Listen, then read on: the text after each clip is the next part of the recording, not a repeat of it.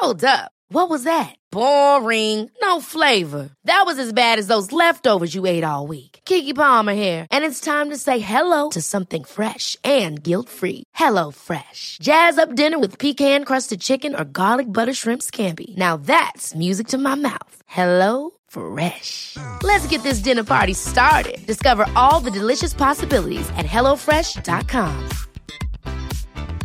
Quality sleep is essential. That's why the Sleep Number Smart Bed is designed for your ever evolving sleep needs. Need a bed that's firmer or softer on either side? Helps you sleep at a comfortable temperature? Sleep Number Smart Beds let you individualize your comfort so you sleep better together. JD Power ranks Sleep Number number 1 in customer satisfaction with mattresses purchased in-store. And now, save 50% on the Sleep Number limited edition Smart Bed for a limited time. For JD Power 2023 award information, visit jdpower.com/awards. Only at a Sleep Number store or sleepnumber.com.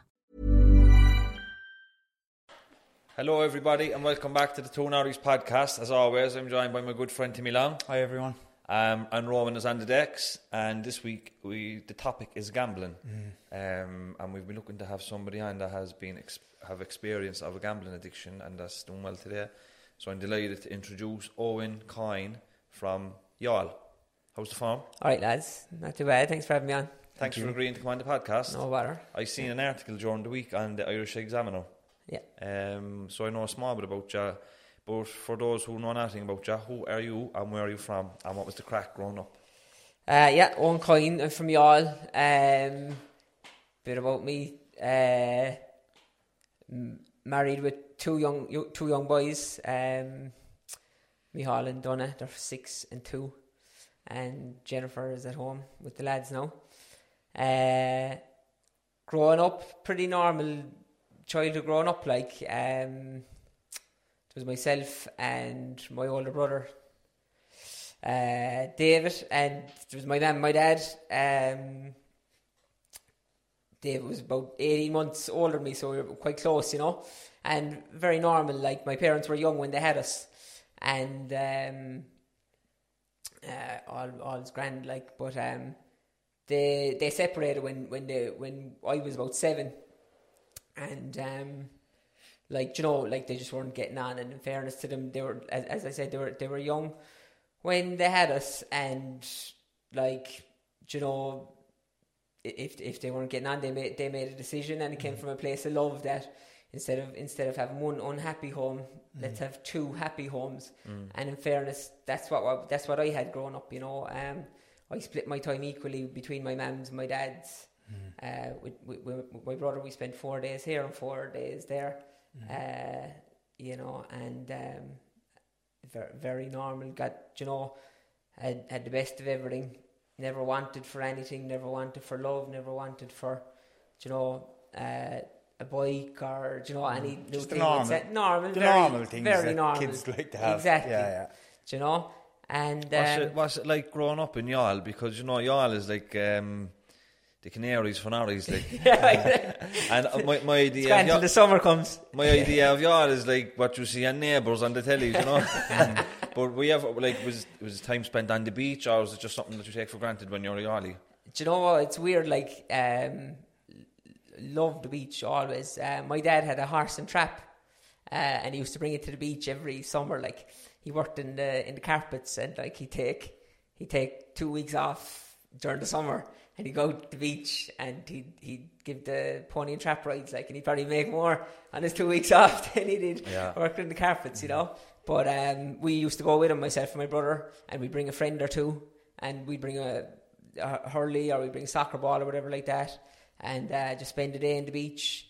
Um, and all the Norries then would be handing over their one pound and two pound, and we'd be cleaning them out. Yeah, come that night. Come that night. Then when there's a lot of drinking, Rob it back. tell them to go back home. you got cleaning in the Gigi's. You- I know, geez, he's remember that, aren't I? But um, No. yeah, it's, it's like growing up sounded pretty, pretty Yeah. normal, safe. You know, um, yeah, you know, we we we've something in common. I'm a compulsive gambler as well. Yeah. You know, I, I'm nine years now away from a gamble as, well, and it's great to have somebody else on the show Mm. like that I can relate to as well in that sense. So, um, when did it really? When did the gambling start? like how how young was it before you started to enjoy the gambling? So when I was about fourteen or fifteen, um, my brother worked in the Greyhound track in Youghal, and uh, he was doing his leaving cert. He finished his leaving cert and he got an apprenticeship. So he was packing in his job at the Greyhound track, part time job in, in school and stuff like that. And um, he said to the boss, "Oh, my brother there, he's uh, just finishing his junior cert. He's going into transition year there, um, looking for a job, whatever." So it was grand. Like uh, started working there about 10, 12, 15 hours a week, working on the race nights up in the judges box, you know, doing the photo finish and all that kind of thing.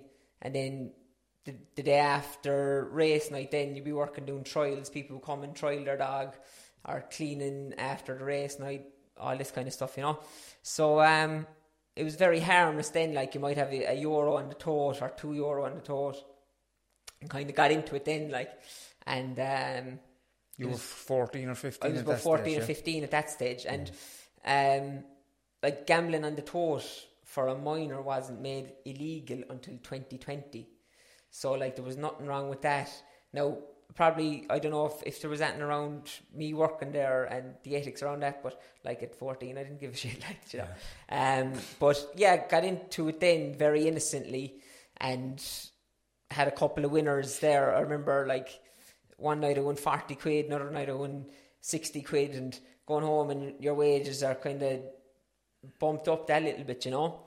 So it definitely started there, and then as the years kind of went on working there, I worked there from about 14 or 15 until I was 19, I think.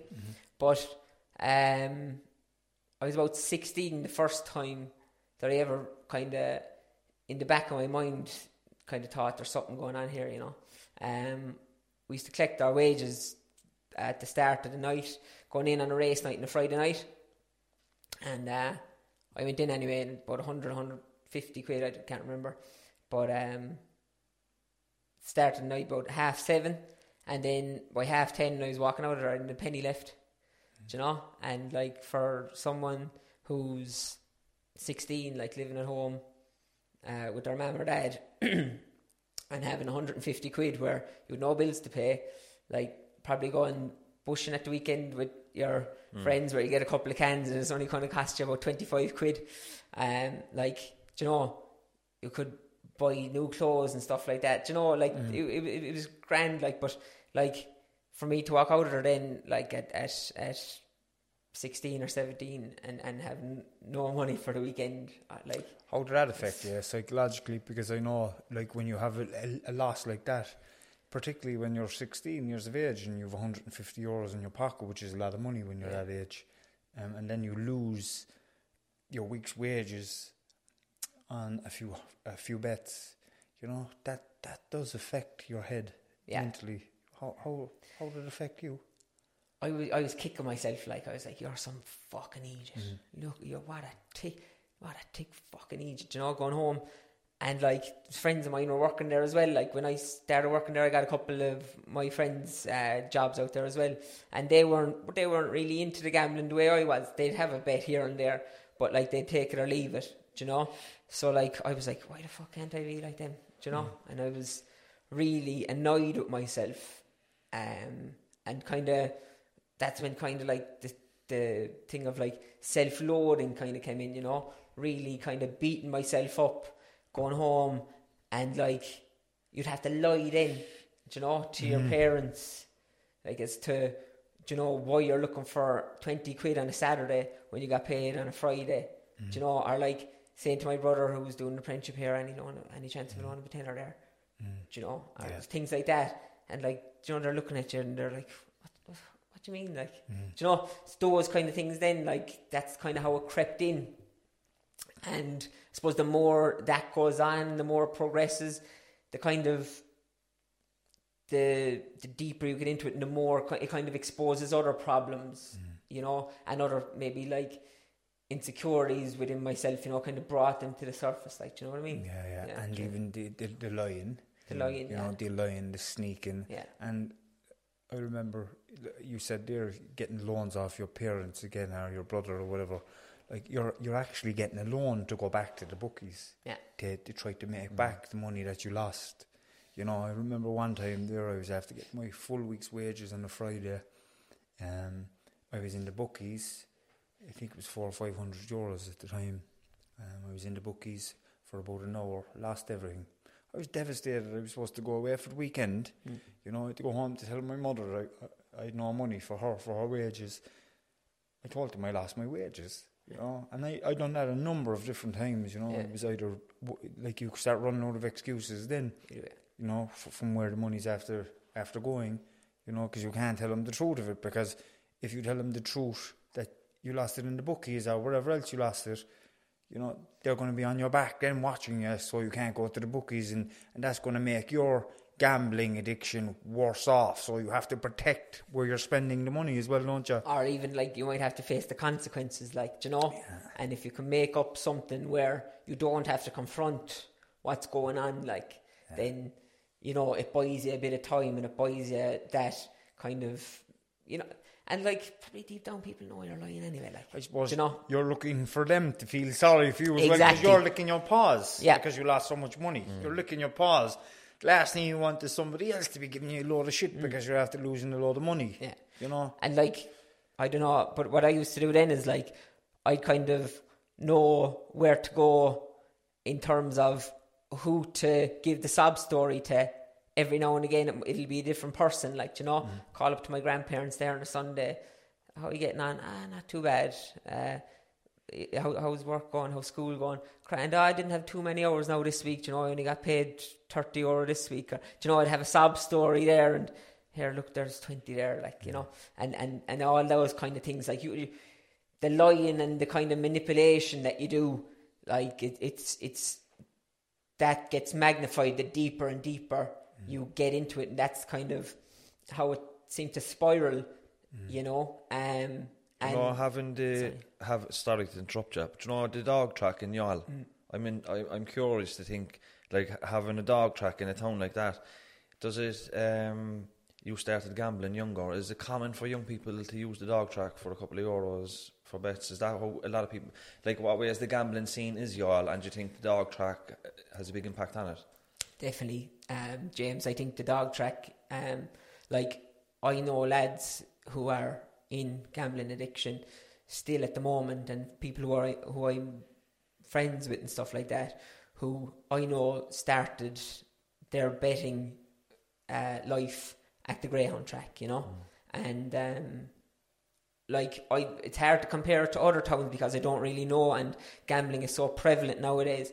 But definitely, like I know lads who have who have like been gambling at the Greyhound track since they were nine and ten and eleven years of age, you know, and um, I'd Like- say it's very hard to move away from the gambling when you've a big gambling hub eh, next to your shop. Your local shop is next to the beach and public toilets, and it's just a big part of the it's town. part of isn't the culture, like Yeah. yeah, it's and the social aspect to it as well. You know, Exactly. the, the little group, the crack with the lads, the gambling, the tips. Yeah. across the road from Perks then Uh-huh. as well. Like, you know, I remember there Friday nights um, when we were about, you know, about 14, like around the time I started working there, like, you know, a lot of the lads um, would have kind of hung out in Perks, in between Perks and the Greyhound track on a Friday night. Then there was like the steps up in Knockaverry where people would go um, bushing or whatever like that, you know, so it was all kind of the scene of, of where, where to be, like, you know what I mean? So, like, it, it, it, I, I think it probably has played a part in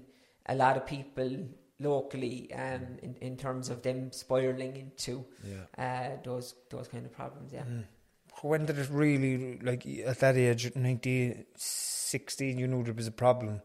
You know, um, how did it continue from there then on? it's kind of on and off. Like you know, I like there was times where I could take it or leave it. You know, and if I was if there was different things going on in my life, like I I- I'd be able to take it or leave it. But then it was like gambling for me. It was like a fuck it button. Like you know, it's like self destruct button. If there was something maybe that that was kind of bothering me, or if I wanted to kind of get away from something or just block it out of my head, like I just go to the bookies and like you know I just get into that frame of mind of blocking the whole world out and just like betting away and things like that. You know, if I felt like I was coming under pressure, Mm-hmm. you know, or like what's the word I'm looking for now? But like, do you know, it, it, do you know if things are getting on top of you, do you know, um, I kind of used the gambling to kind of, as an escape, and as I progressed from there, like, so when I finished school, it, it was affecting my schoolwork as well. Like, you know, I was kind of always, like, I was always good in school. You know, I was like, I, I was clever enough, like, you know, um, but I was never applying myself, like, you know, and that's when I look back on it now, like, I saw my brother in school who, like, wasn't the most, like, academic, but always, like, worked hard and was always spending loads of time doing his homework and stuff like that. And I'd be like, like in, in, in, in things like um, English class and stuff like that, like I'd just be there and I'd fucking write down an essay and it'd be very good, like, and, I, and I, I'm not doing the rest of my homework, fuck that, you know? And I just go off and wouldn't bother doing, you know, putting the time and effort into it, like, you know? Um, and like I was kind of just doing enough to get by, like I was never doing enough to get on, like I just, like, I kind of had this thing in my head where, where like, I was like, oh, sure, I'll just make money from gambling, like, do you know? It's like this. I don't know how become- the fuck, how I'll I, be- yeah. how I made that out because I was always losing. I'll become a professional gambler. Oh, yeah. sure, I said that to myself Yeah. so many times, like, you know? never, a compulsive gambler can never be a professional gambler anyway. It's just fuck. It just doesn't work that way. You know, you know who's just- coming to my mind when you say that? Do you know uh, Dan Bilzerian, the, the Yeah. American? But you know, like he had this. Um, he's very big on social media. Um, portrays this kind of. Uh, he made his millions through poker, right? But it actually came out that it was ac- he's actually been bankrolled by fucking people using him for publicity, and he it all anyway came to a head recently, didn't it? He was found out that he was lying. Really, he didn't make any fucking uh, millions from poker. But like, if you were looking at that, you'll be thinking like, actually, you could make a living from this. But the reality of it is, no, you actually can't. No. You know? No, no, no, no. Like a lot of people, they look at it as in like, um, how much did you lose and how much did you win? You might have a big win of, of whatever, a few hundred euros, a few thousand euros, whatever it may be, you know. But you're counting that big win as in you're the top end of everything, whereas nothing about the 300 you lost last week, the 400 week before that, the 600 before that, the 7 before that. You're just thinking about the win. And mm. next week, that win will be gone because you're after spending it all, you're after putting it back into the bookies. That's the way. And the chase, it's the chase of the compulsive gambler. You know, I, rem- I remember just winning money, then losing it, and then trying to win back what you lost. And you that's what you're doing. You're chasing, and then you say to yourself, "When I get what I started off with, or when I win it all back, I'll stop." Then it doesn't work like that, you know. Because when you're gambling compulsively like that, you're not thinking logically, and you're just losing everything mm. on just anything at all you can bet on. You know, uh, whether whether it was black or red on the roulette, whether it was virtual dogs or horses, it doesn't matter. Mm. You're going to try everything in your power to get that initial feeling mm. of winning that good few quid, you know, back. Yeah. It's never you're never you're it's like you're chasing that really strong endorphin kick Yeah. that you got, but it doesn't come like There was a fella on Twitter yesterday. You might have seen it. He won uh, seventeen and a half grand off four fifty bet in England on horses, and uh, he put up the docket now and all. Like one of the comments in the on the Twitter then was this fella saying, "Be careful." He says, "I won a couple of hundred grand off thirty five pound and lost everything, house, marriage, job, everything after it, because." The buzz he got from me, he threw everything back in, Yeah. trying to get that, and he never, he, he lost everything. Yeah. So no matter how much you win, you'll always, you're always losing. It's not. It's not. It's not about the money. Like it's, No. it's all Yeah. about chasing It's the the, chase, dopamine yeah. hit. Like, Yeah. um, like when I finished up working in the greyhound track, um, I, I went to college and I was working part time. And where did I get a job? I got a job in the bookies. Do you know? Lovely. That's like me getting a job in the chemist. But that's actually that is the fact. I know. It's so it's Do you so know? true. Like. Yeah, I went like I went I went working in the bookies, like you know. But what what I used to do then the bookies, I used to see other people who had problems with gambling, and I used to compare myself to them, and I'd like show some restraint of say not not backing virtual horses, mm. and I'd say no, they're the fellas with the problem because they're backing virtual horses. Sure, I don't do mm. that, so I don't have a problem. Yeah. And like if if they're way worse than me and they're not getting help, then I probably don't have a problem. So like Yeah. you know, and those kind of things like, but like it affect. I used to be going in there to the Boole Library inside in UCC, going onto the computers like and just looking at the farm, whether it was soccer or horses or dogs. Like I just like get up the Racing Post website, get up um, Paddy Power website, get up the you know the Premier League tables, all that.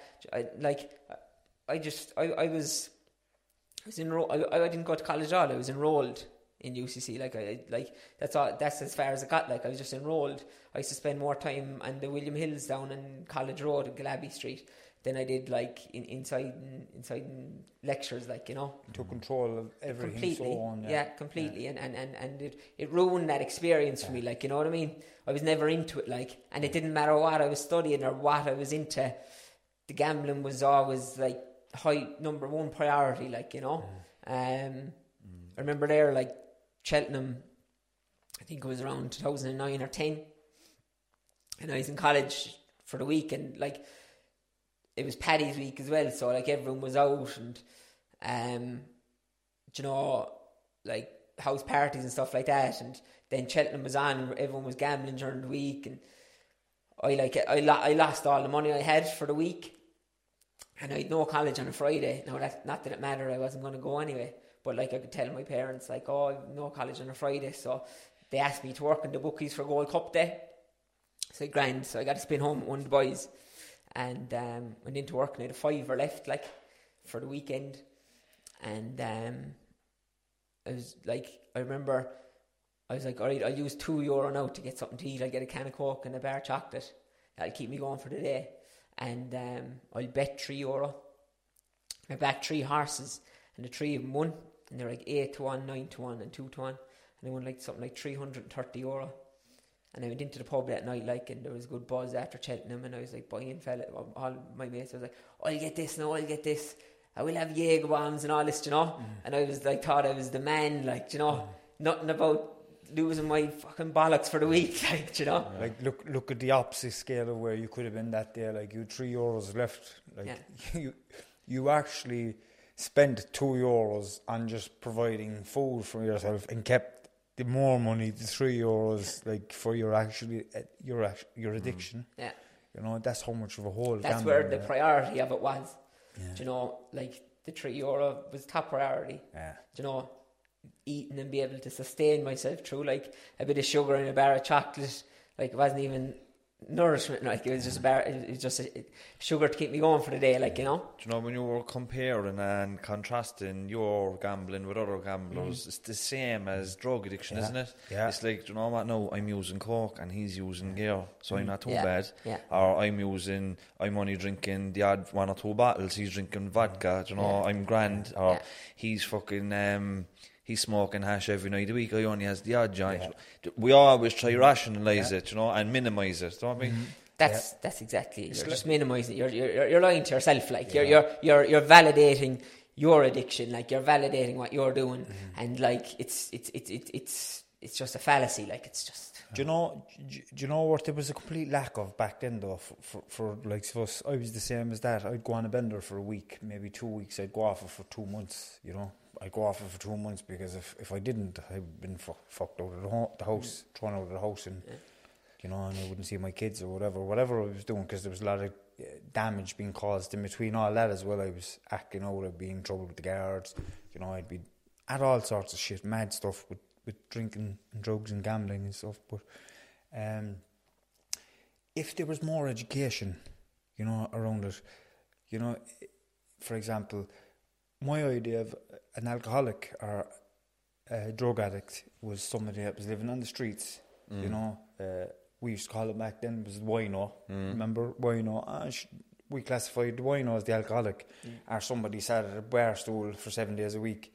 There's such a broader aspect. Yeah, yeah. There's a context to what an alcoholic or a compulsive gambler is, or an addict, or whatever it may be. and like your level of functionality as well. Like I was really high functioning. Like, do you know what I mean? I and and I had built up this like persona of someone who was doing well. Like, you know what I mean? So like I was like for anyone looking like my parents were like delighted with like you know first child in the family to go to college and studying above in UCC like you know proud as punch. Did you make it through UCC or No, I dropped out after two years. It was actually two one years. I went back and I repeated first year, but sure, like I was repeating it for you know I was only repeating it to keep up the um, Facade. facade, you know. But um, like I, I went into law, I was studying politics, and then I went in. And I ran in like a, the town council elections in two thousand and nine, and I got elected onto the Youghal town council.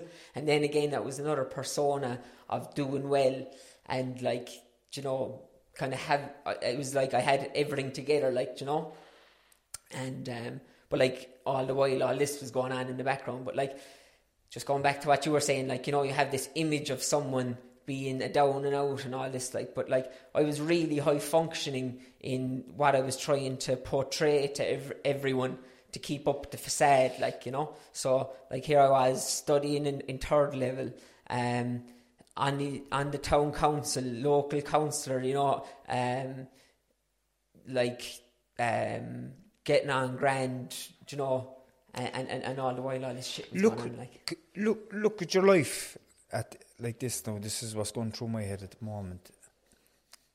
A lot of your energy, let's say ninety percent of your energy, was focused on your gambling addiction back then. You were still going to college. You were able to get on the town council through election from that other ten percent. Imagine if you hadn't got this gambling addiction in your life, what you would have accomplished as a person. Yeah. You know, and, and how much you would have been able to do for your your town and and your studies. Hundred percent. Yeah, it's mad. It's, it's, it- it's- absolutely crazy how Yeah. how much control an addiction has over somebody's It's life. set me back years. Like, do you know, I'm doing things now that like I wanted to do that I should have been doing when I was 18, 19, Like, you know, and like back then I thought I had it all figured out. Like, do you know, I thought I knew everything. I, you know, I had all I could solve every problem. But now, like, there's. I just kind of keep learning stuff. Like, do you know, what I, I kind of like now. I kind of have a different perspective of like I don't know enough, and I just keep learning and keep progressing and keep um, trying to better myself. Like whereas back then I thought I knew it all. I thought I had it all sussed out. Do you know? And maybe that was the persona that I was trying to to create. And like I suppose I was kind of like a way of blocking like out insecurities and like I definitely had a fear, a lot of fears around say like, and I kind of learned this through like doing therapy and stuff. First of all, through the therapy that I did when I was recovering uh, initially from gambling, but I continued on that therapy to this day. Like, um, you know, like fear of failure, kind of a, an inferiority complex that I always seem to have, and like how you know the root causes of all that. Um, so like I know now I'm kind of gone off on a bit of a tangent in, into that stuff, like, but You're not. That's that's, That's very all important. part of the story. do you know, it's all it, it's all part of the story, like, and mm-hmm. it kind of though they were all the things that were impacting me and and what was going on in my head, and it was feeding into that press the fuck it button there again mm-hmm. and fuck everything and fuck everyone, and all you do is you go to the bookies and you just forget about all your responsibilities, all that mm-hmm. you you can you can do, and like do you know if, if things get tough, you can just uh, kind of focus in on this thing that's going to give you the dopamine hit Take you away, yeah. and and take away. And it's like, and and like, I suppose, I don't know what it's like to, um, be like a heroin addict, or I don't know what it's like to be, um, uh, an alcoholic, but like from stories that you hear, it's very much. You're looking for the same thing, like you're looking for thing. escape. Like, yeah, you it's, know, it's, it's, just- the escape. It's, from the thinking, the Yeah. mind. It's, it's the exact same thing. You're looking for something to take you away from emotions that you can't feel. You, you don't want to feel, or thoughts you don't want in your head. That's why um, I've often said it on the podcast, and James can relate to this. That's why I always said drinking drugs saved my life uh, until they nearly killed me in the end. And a lot of people saying, "What the fuck? How could drinking drugs save your life?" Drinking drugs um, took me away from all the, the thinking that was possibly going to drive me to maybe taking my whole life when I was a young child, a young person. um, it it just it went from all that negative thinking and hatred that I had for myself from picking up the first drink or drug, and then oh God, what's this? Uh, where can I get more of this? Where can I get money for more of this? You know, to that. Yeah. That's that's what it does. That's how it saves your life. But then there's the other, the opposite scale of it. Then where it's it just nearly kills you. You're taking so much of the drug that you could OD, or you're drinking yourself so badly, your liver's failing. You know, you're losing your family. You know, your mental health is starting to deteriorate. All these different things. You know, actually, uh, when did it all actually come to an end for you? Like, how, when, when, when, what was your spiritual awakening, or your rock bottom, or whatever? So, like, I moved to London in at the start of 2013. So I met my girlfriend in 2011, and at the time I had actually given up for a while. Just kind of said to myself, "Look, I, I kind of like that." I'd never say, "Oh, I have a problem." I'd say, "I'm just taking a break there for a while from this," you know. And at the time, I was in a really good place, and I met, um, I met my girlfriend. She's now my wife. Like you know, I met her, but she had already planned to go studying uh, nursing in London. So she was going, and we did the long distance thing for about a year. And I said, "Look, I'm not really enjoying being on the council. I'm not, you know, um, kind of. I needed to get out of Youghal. Like I needed to get away. And at the time as well, it was just after the big crash and the recession was going on. There wasn't much going on. There wasn't many job prospects. I had dropped out of college. So I suppose getting over to London was a way of escape and all that as well. So I packed in the the um, the politics and I moved over to London in 2000 and start of 2013. She was already there a year. So um, when I went there, I suppose it was I was on my own as such. She was studying away, but I didn't really have any friends. I hadn't made any friends. Uh, so like any spare time I'd have, I'd just go down to the bookies. We actually lived we lived in a flat uh, which had two bookies either side of the flat. There was a Paddy Power and there was a Coral Bookmakers. So like, um, I used to just spend a load of free time down there if she was gone off um, to college or away with her friends that she she had made. And spent an awful lot of time, and it kind of spiraled from there, you know. And I suppose being away from home, then I didn't really have anyone to answer to. I'd only one person to lie to. So like I was I, I, I was lying to her. Um like there was one day I just took a day off work and went gambling for the day and like came home she came home and "Oh, how how was your day at work? Grand, yeah, grand grand, you know. Um those kind of things. Um and I was working in Paddy Power for a while like and a fella came in and he uh, it was like um, an armed robbery and um, so I quit working there because it fucking messed me up really. Like I was terrified, like you know. So I, I took a, took a bit of time off from there, and then I went back for like three hours, and I was panicking. And I was like, "I'm not working here anymore." Rang the boss, I was like, oh, "I'm I'm leaving." So I got a temporary. That was after an armed robbery. It was after an the- armed robbery, yeah. The bookies yeah. you were working Inside in. the bookies, Saturday morning, half eight, fella come in, give me the fucking money. it's just like, yeah. no matter what, there you go, oh, 400 quid. Do you want He a got- tip as well? yeah, yeah, I know, yeah. He got picked up a couple of he got picked up a couple of days later, and uh, he got time and stuff like That that. you know. affected you though. Did it? Yeah, yeah. Um, I remember they gave me two weeks off, and I was going back to work, and I couldn't sleep, and uh, got woke at like six in the morning. I was like getting a panic attack and stuff like that. First Oh, time I ever that ever happened to me, but that went on, and that kind of pushed me more into going to the bookies. Then, like going at the at the outside of the counter and spending every single penny I had. Like, and I remember there we were living in an apartment. I was like digging under the cushions looking for twenty pence to have a bet. You know, because I was, I just gotten like a tempor. I went to like a recruitment agency and got a temporary um, admin job, just in an office answering phones and all this kind of stuff. So like I, I, I could I was just spending everything I had and like it was coming up to the summer. Jenny was going home for the for a few weeks. I couldn't afford to go home. And I just kind of said that it was around like um you know the job situation and stuff like that. But like it was because I was gambling. So um we were moving to a new flat. We were living in Deptford, which is down in southeast London. We were moving to North London with our housemates. Uh, two other two other girls, um, two other nurses that Jenny was friends with, and uh, we were to pay a deposit for the flat. And uh, I just lost all the money that I had for the deposit while Jenny was at home in Ireland.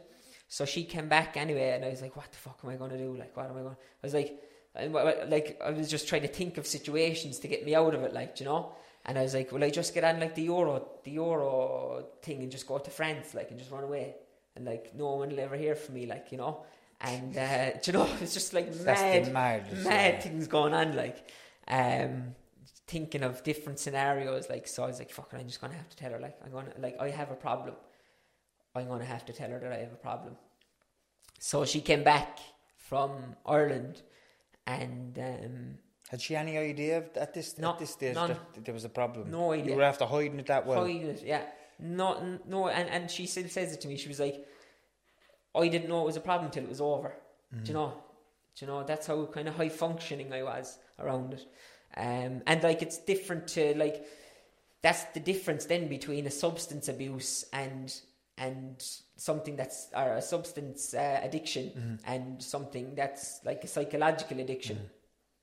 Um, because like I could put a smile on my face and tell everyone that it's all it's all rosy in the garden. Mm. So it took me about forty five minutes between me saying I've something to tell you and me saying I have a gambling problem, and uh, that was I remember like she was fantastic. She was really supportive, um, and like I said, it's going to be okay. Like we'll we'll get it sorted. Don't worry about it. Like you know, you've told me now it could be worse. Like do you know what I mean? You could you could be dying, or you know, she kind of was able to rationalize it a little bit for me, and she was a fantastic support. Like she was amazing. In fairness, um, so I remember going to bed that night, like in the sense of relief. Like it was just like it's like it's like someone was after taking the weight of the world off my shoulders and putting it down next to me and I could just relax because I was going to bed previously and I was just like thinking where can I get money now tomorrow? How much uh, can I bet if I have two pounds now? And I put out, if I back a six to four shot and an even money shot right? That's a tenner uh, and I have a tenner then. If I get one more even money shot that's a score scored six to four then it's 50 quid I 50 quid straight away. Do you know my mind was just going 90 miles an hour all along and then the next night I go to bed and I'd lose and I'd be like what a fucking idiot you know kicking myself again. So it was real kind of a spiral thing you know? Yeah.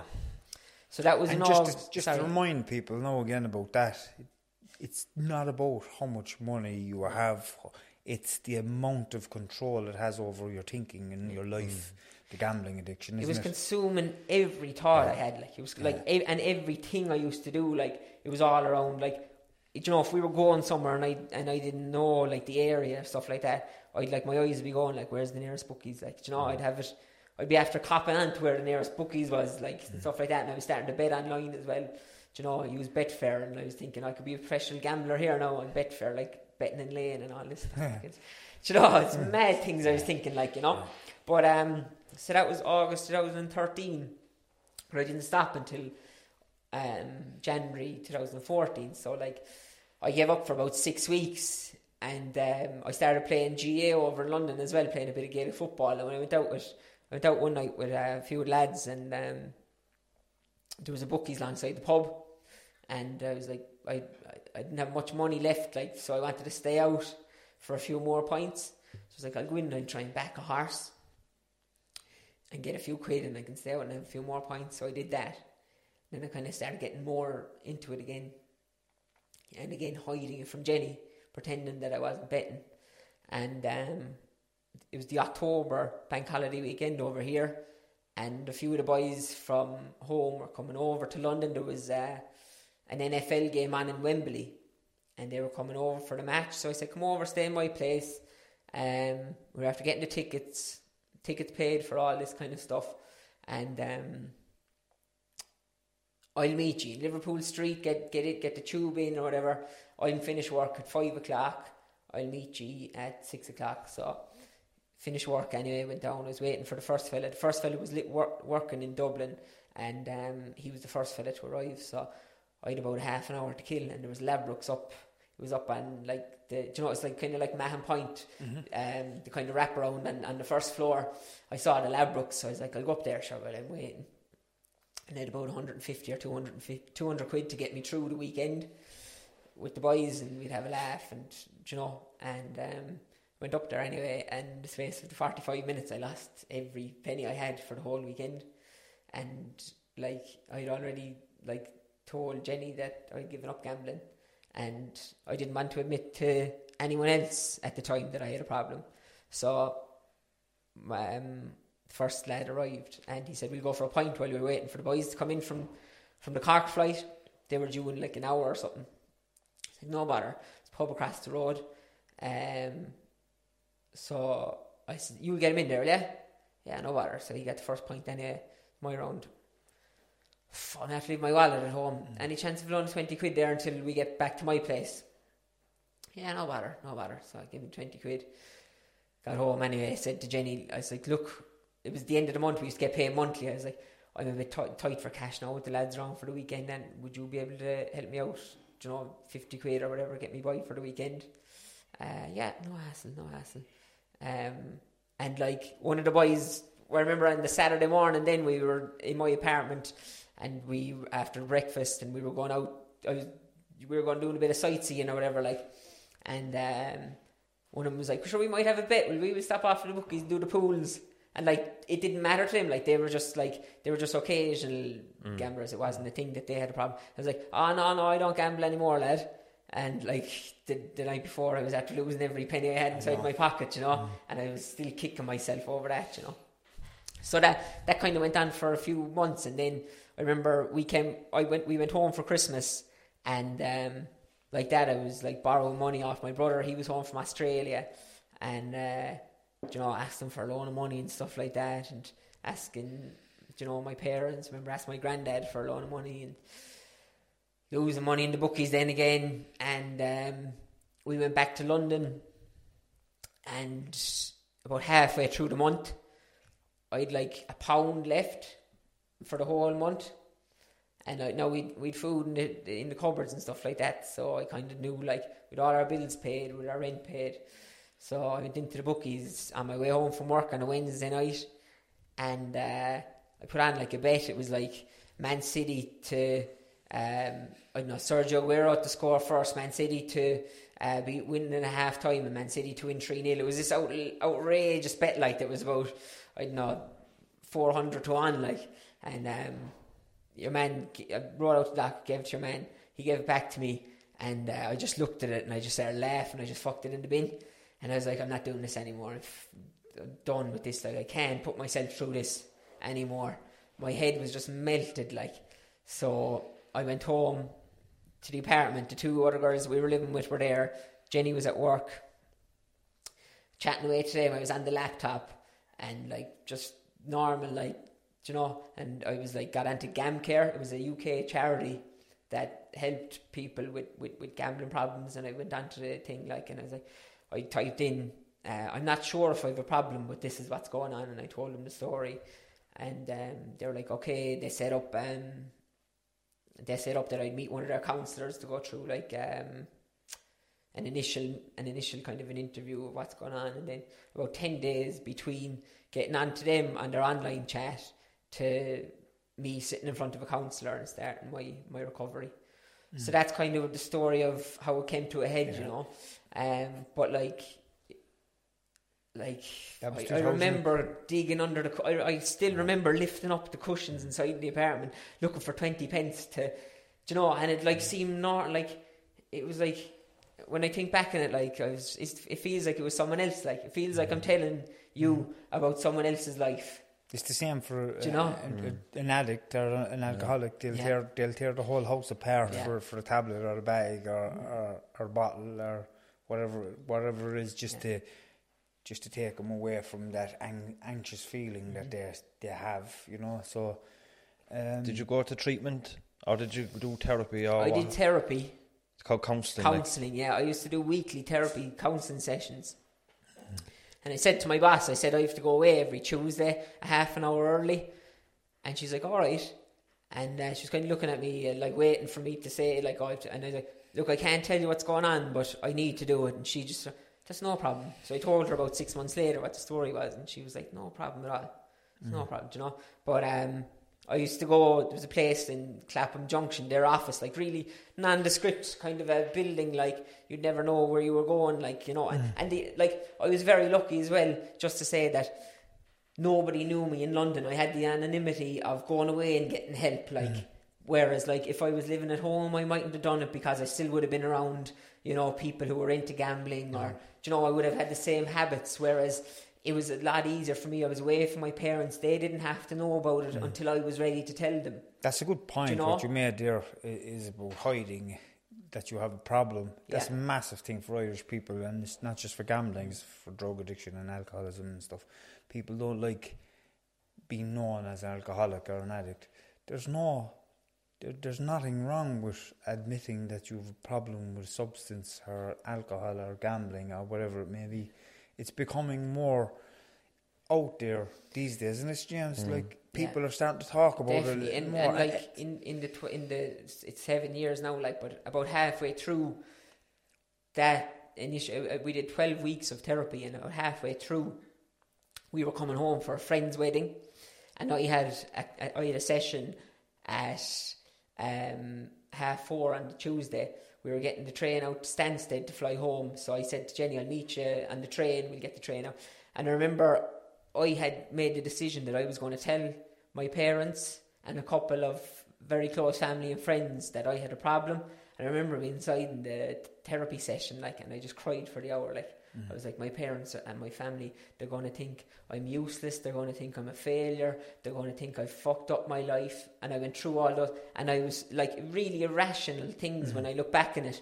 But for me at the time, at that point in my recovery, I was thinking like those were the, the thoughts that were going through my head, you know, that I was that I had failed, um, you know, and and and like Do you know, uh, by it telling them as well, killed me, like it, it killed me, like you know. Yeah. But sorry, go ahead. by telling those your loved ones and everybody else around you about your ga- your gambling, I guarantee you, a lot of your behaviours previously would have made sense to them as well. Exactly. You know, you were able to explain yourself. They mm. probably didn't know what was going on mm. for you, but now you're after coming out and saying, "Listen, I had a I have a gambling addiction. I'm a compulsive gambler. This is why I would have been lying to you. This is why I would have done this or that or whatever." And you know what? They would have said back, "Do "You know what? At least now we know why he was that way. i Now we mm. we have our son back Yeah. because he's after coming out and he's after talking to us. Mm. So that's a massive point you made there. Is, is to, to come clean and, and tell your family, tell your family exactly what's going on for you. You know because they may need to know why you act a certain way or why you mm. might have a certain behaviour in your life because they haven't a clue, like particularly around gambling because it's something that you do in the background. You mm. can either do it online or do it in the bookies or Hide it, whatever. like. You know, there's no, there's no in your face, um, something like describing what's going on, like a drug addict or an alcoholic. An alcoholic will fall around the place and it, mm. their behaviours, whatever. Same with a drug addict. You know, with a gambler, it's a different ball game. It's a hidden addiction, like you know. And like just going back to that day, like I couldn't have been more wrong in their reactions, like you know. When I told them like their support and the love and everything that they that they the reaction was completely different to what I thought it was going to be and how I built it up in my head, like you know. Mm. And I thought to myself like it can't like after that, like I was like, there's nothing can be any worse than what I've gone mm. through now over the last six or eight months, you know, and it gave me that little bit of a, um, do you know, it was like, it was almost like, I don't know, a suit of armour or something, for want of a better mm. word, you know, kind of prepared me for anything else that I went through, you know, and it kind of helped me to open up more mm. in counselling, and it was like peeling an onion away every week. I used to love going to counselling therapy sessions, like, I was like, I can talk about this now this week, and, you know, like the first time I went to therapy, I came away and I was like, I know what I'm going to talk about next week because I just talked about everything. Mm. But then you go and you, you delve more into it and you delve more into it, and I still do it. I still go to therapy. Do you go to GA or any of I never things? went to GA, and it's not that it, it just. I found the therapy so good, like I mm. just, and I really got into it. Like I loved going. Like I mm. used to love a Tuesday afternoon. I knew I was finishing work that little bit early, um, and I, I, I just, I just love. I, I, I loved it. Like I still love it. I still love going to therapy. I still find it life changing. Like you know, Certain things work for different people. yeah. And know? Gam- Gamblers Anonymous might have worked for me at so the time. I let's don't talk know. about a few of those um, places that you got help. Yeah. So are they around in Ireland? There's You know, no charity that provides the service in Ireland that they provide in the UK. So free at the point, like free counselling, um, from a charity, it doesn't exist in Ireland for gambling. for gambling. okay. Do you know? Um, specifically, GamCare is the the charity in the UK. Okay. Um, There's there not- aren't the services in Ireland that they have over there, you know. And again, I was very lucky that they were available to me at the time. Mm-hmm. But like again, if I was over here, I don't know if I would have had those services. You probably would find services, addi- free addiction services in Ireland, but you'd have to go looking for them, Mm-hmm. and there might be some cost involved. But like, if there was a cost involved to me getting therapy at the time, I wasn't going to save 60 quid a, a week to go to therapy because what I'd have done with the 60 quid a week is I'd have gone to the bookies. Do you know? Yeah, That's the beauty of Gamblers Anonymous, then, like, isn't Yeah. it? Yeah, It's just a free That's it. service. it's free like. service, and I know people who have gone to Gamblers Anonymous, and they've turned their life around. Mm. Do you know? And there are loads of if you like. I, I thought about going to Gamblers Anonymous um, when I, we moved back. We moved back to Ireland at the end of 2014 to have our first child. So in the middle of my um, recovery, the, the first we found out that we were having a baby, and that was a huge turning point as well. To kind of focus my mind, mm-hmm. and it could have gone anyway. Could have gone either way. I could have, I could have gone and pressed that self destruct fuck it button again, mm. but I didn't.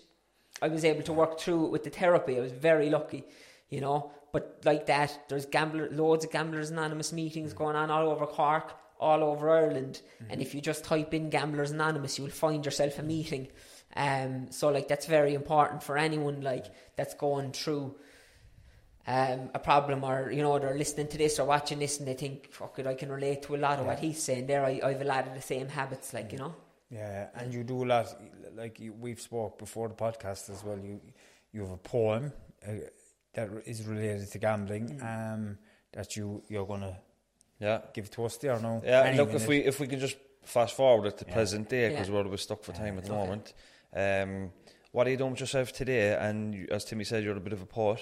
Yeah, so I'm working full time. I'm working in um, uh, an operator here in one of the medical device companies in, in East Cork.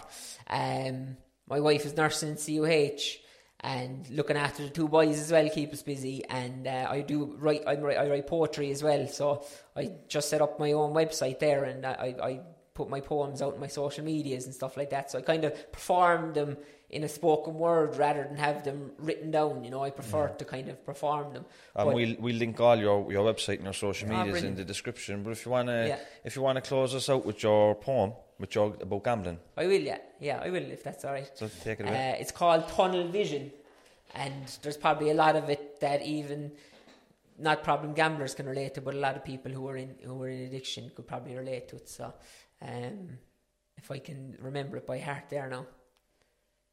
My mind overridden by a pure tunnel vision, this insatiable appetite that's never satisfied, the rush of adrenaline, risking everything, the roll of a dice, this crippling vice. They're under starters' orders, the dogs behind the traps. And as my breath gets shorter, there's no time to relax. I've got to get the money on, I have to place that bet. Then just as fast the money's gone and I have nothing left.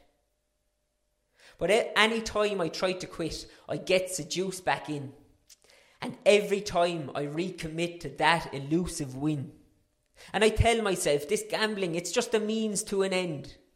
Then suddenly I'm scrambling in search of cash to spend. So when the ATM refuses me, I'll dig behind the cushions.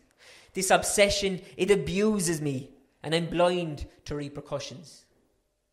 And from that haze, a fog descends and brings persistent pressure. I can't refrain or make amends, addicted to the pleasure. I don't know where to go from here. I'm in above my head. If all I owe could disappear and take this constant dread, because I'm tired of the struggle, the endless scrimp and scrape, this unrelenting juggle, so desperate to escape. And I feel my mind eroding in this search for short delight. And I feel myself self loathing as I toss and turn at night. Where the thoughts turn to tomorrow, while I lay there wide awake, and I'll beg or steal or borrow just to make the same mistakes. My mind overridden by a pure tunnel vision, this insatiable appetite that's never satisfied, the rush of adrenaline, risking everything, the roll of a dice, my crippling vice. Excellent. Brilliant. We just want to thank you so much for coming on, on and sharing your story, which was a fantastic story. I could relate to a lot of your stuff, you know, and I'm sure James could as well in certain different ways, you know, because James, you never had a gambling addiction. No, I never But- wasted any money out of running on drugs. you, need, you needed it all. you know, but you know, if, Yeah. uh, there's a lot of people going to relate to it. Um, a lot of people that are going to think that they don't have a problem, but when they're going to listen to your story, they're going to look at their own lives a little bit closer. Yeah. And see uh, uh, and uh, question themselves. So, thank you very, very much for coming on um, and sharing your story. As I said, um, and let's see where it goes. No, thanks a million, If, lads. if No, anybody wants to contact you again, yeah, James said yeah, your social media. Anyone there. that look, uh, like. I'm not a counsellor or anything like that, but if there is anyone that you know might feel like they have a problem, I'll point them in the right direction. I'll signpost them to services that are available uh, in in Ireland, and you know, there, even there's like a gambling therapy app that's out there that you can get. You know, but just like before we finish, can I just say, like I've listened, I've I've binged on your podcast over the last three days. I've listened to eight hours of your podcast. Typical And- addict's behaviour. typical addict behaviour.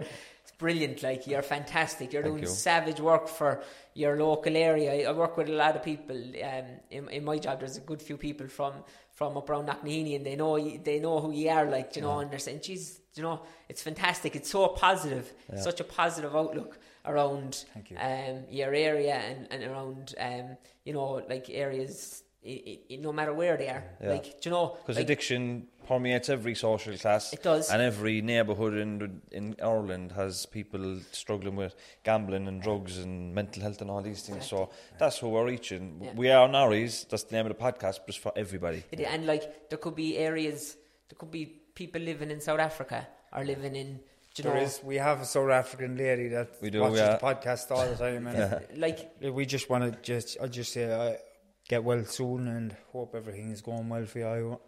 Um, so I just said I'd have to throw that in because she's always Yeah. Ah, commenting. good. Yeah, That's unreal. But like, you know, they could like they might have an awful lot in common with what you have to say. Mm. You know, whereas there might be someone living ten minutes down the road from me who haven't a clue what you're on about. You know, so like it's such a universal thing. But Yeah. like obviously it hel- it helps like you know your sense of place and stuff.